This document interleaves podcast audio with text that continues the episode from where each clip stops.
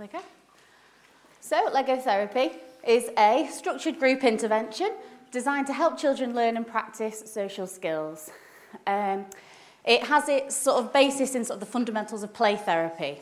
So play therapy differs from normal play in that um, the therapist in the, the play therapist is helping the child resolve their problems, sort of um, in their, resolve their own problems through play, uh, learning about themselves, their relationships with the world around them in quite a natural, uh, natural way and way that children learn through play. Uh, so research has shown that for all children, structured cooperative play experiences support the development of language and thinking skills and inspire and encourage social awareness and success. Um, that's sort of what is behind play therapy and behind uh, Lego therapy. Um, initially developed by uh, neuropsychologist Dan Lagoff, uh, the ideas came to him when he went to his waiting room where he had a number of children with ASC waiting and saw that just having a box of Lego there was naturally bringing children together It's intrinsically motivating, especially for children with ASD. Um, it has a structured system, it has a motivating reward at the end, it's systematic, you know what you're getting with a box of Lego. A lot of children with autism really are drawn to Lego. And the nature of playing with Lego means that people come together, they have to share bricks, they have to talk about what they're building. If you've got a piece and I want a piece, how are we going to resolve that? There's so many ways to sort of address some of the things that our children with autism really find difficult uh, through playing with Lego. Um, just to mention quickly, not just for children with ASD. So we don't just have children with ASC in our school, we have children with uh, co-occurring conditions.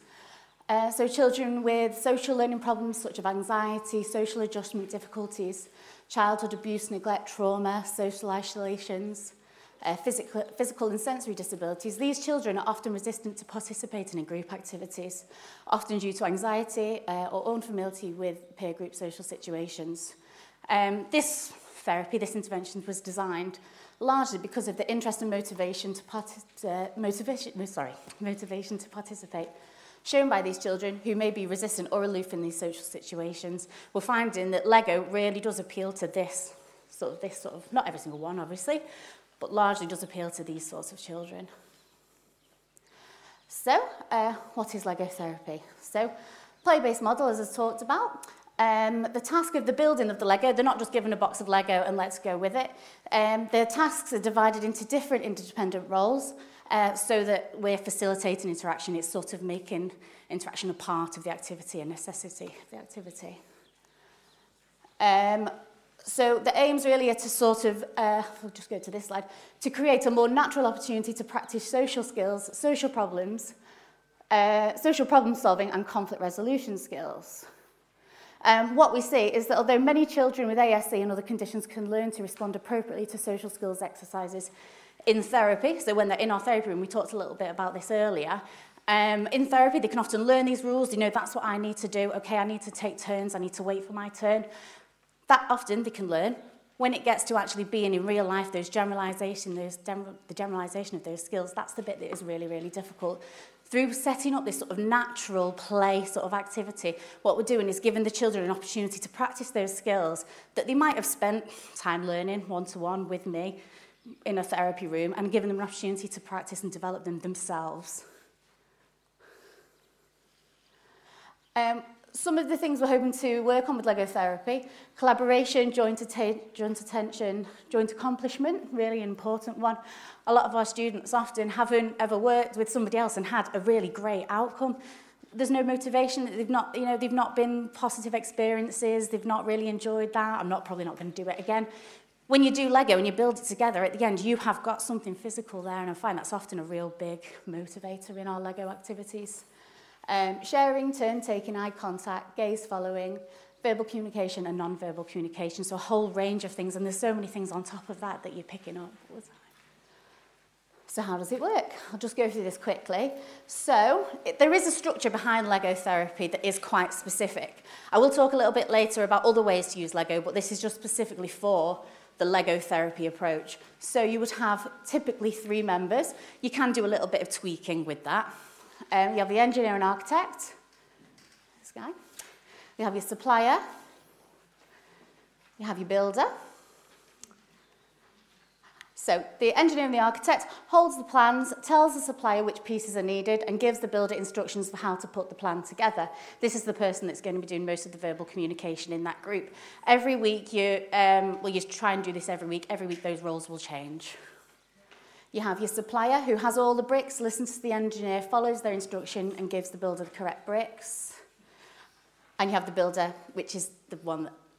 we have arguments about the most. Everybody wants to do this one. Takes the pieces from the supplier, listens to the engineer or architect's instructions, and uses the pieces to build the plan. So everybody has their own role. Everybody is an integral part. We can't do it without every single person working together. And also, actually, if you're following a set of instructions from a Lego box and you're doing it in pairs, most children in sort of mainstream schools will tend to sort of almost organise themselves into these roles anyway. All right, I'm going to do these instructions. I'm going to tell you what we're doing. We're just giving these children the structure to begin with.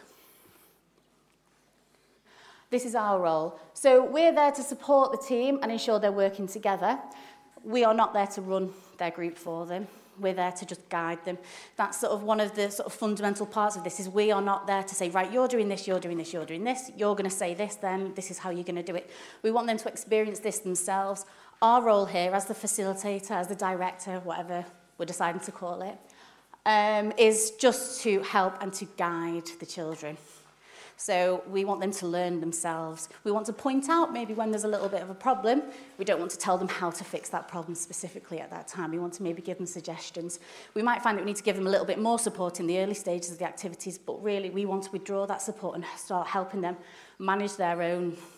uh, conflicts, manage their own peer interactions, manage their own problems. So they, cause really that is more meaningful for them. It's more meaningful than me telling them, oh, sorry. And it's more meaningful when their peers start to tell them, no, actually, that's not the way we do it in this group. That is more meaningful always than me as a therapist telling them. So most Lego groups follow the same format. So each child learns the rules. That's the really important part of it. So at the beginning of every sort of setup of a group, you'll come up with a set of rules. So I'll just go to the next slide. So it might be that structures must be built together by the group. If you break it, you have to fix it or ask for help. Don't put Lego bricks in your mouth. Big one. um, at the end, tidy everything away. So you can really put those rules in to sort of work to develop the sort of areas that you want to develop with those children. And it's also really important that you work with the children to come up with these rules. So we're talking about how do you want to be treated in this group? How do you think this should work? And we're looking for them to come up with their own suggestions. This has to be talked about at the beginning of every session prior to it starting so that they have in mind this is what we're going to do. And that it can be referred to throughout the session as well. Um, so the whole group decides the project, so just skipping back, the whole group decides a project which is achieve, achievable and the roles rotate each session. So just as a little side note, as well as working on social skills, you can also put sort of covert targets in there for learning new vocabulary. So this can be colour, attributes, shapes, features, size, positional language, you know, you're on, you're under, And you can put visuals there as well for the children that might struggle with that. So just wanted to, a little example, I put placemats out for some of my children that might struggle with some of that vocabulary. Um, or we might have something like this on the wall with prepositions. So we're sort of enforcing that language there as well. Um, the reason we would always have these available is because we don't want the social side to be, uh, the social sort of learning to be held back by some of the language that they're missing as well. This in here, because I'm aware that some of you might work in an education setting. This comes from um, this book here, Lego-based therapy. This is written by Dan Gotham, who came up with the, um, the, the intervention. You can come and have a look at this in a bit. But this, if you're going to run this, these sorts of sessions, this has a really useful evaluation, evaluation sheet at the back so you can record and monitor progress. And that's a really important part of the sessions as well. It is, although it's play for them, it is obviously we are working, going to be working towards targets. This can really structure uh, structure sort of what you're working towards through that. So come and have a look at this if you just have to use it with Lego bricks. So we've used it with marble runs, Meccano, baking, stickle bricks, anything you can make anything that can be instructions, you can apply this, this to. So whatever, and like we do do that because obviously we're working with our child's interests. So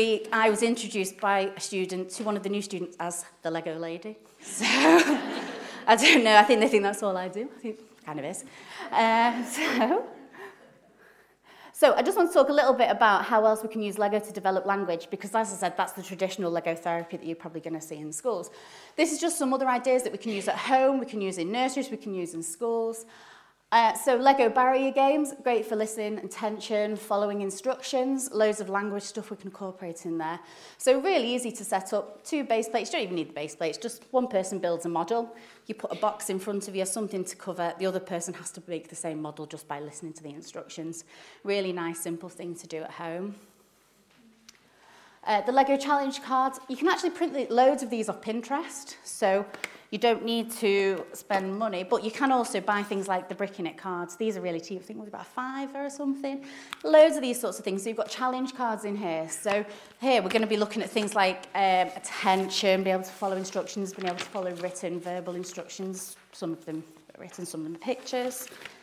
Uh, just get to my page.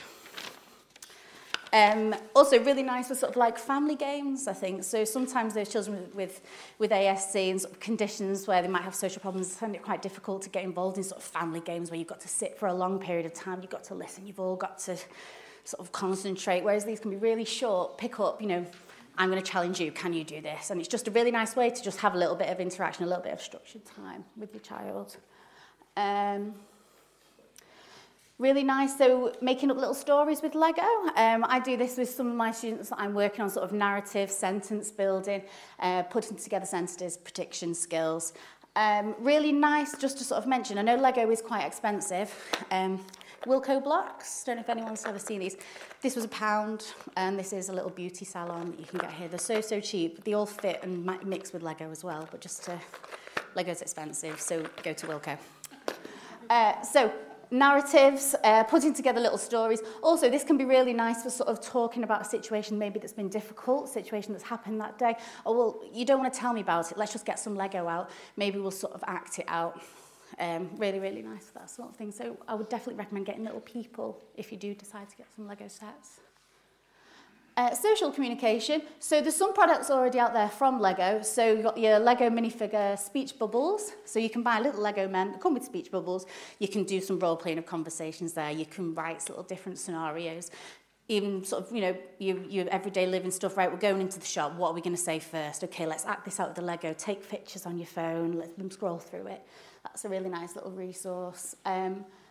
sort of using your Lego men again. I've done this for.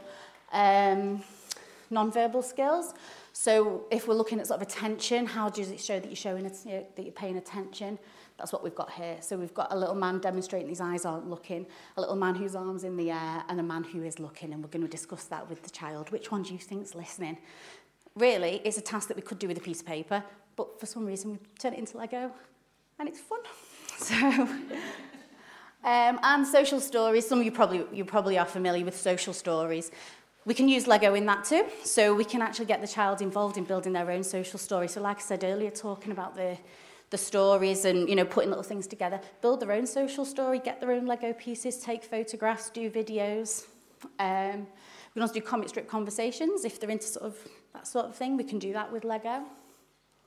And even just having a box of Lego and sitting down and just sort of even if you're not building the same thing just allowing them allowing you in their space allowing you to share that set of bricks you know we don't have to start up here just starting right down there that box of lego allows so many of those early sort of like builds like social activities to just happen quite naturally it's just quite a magical tool really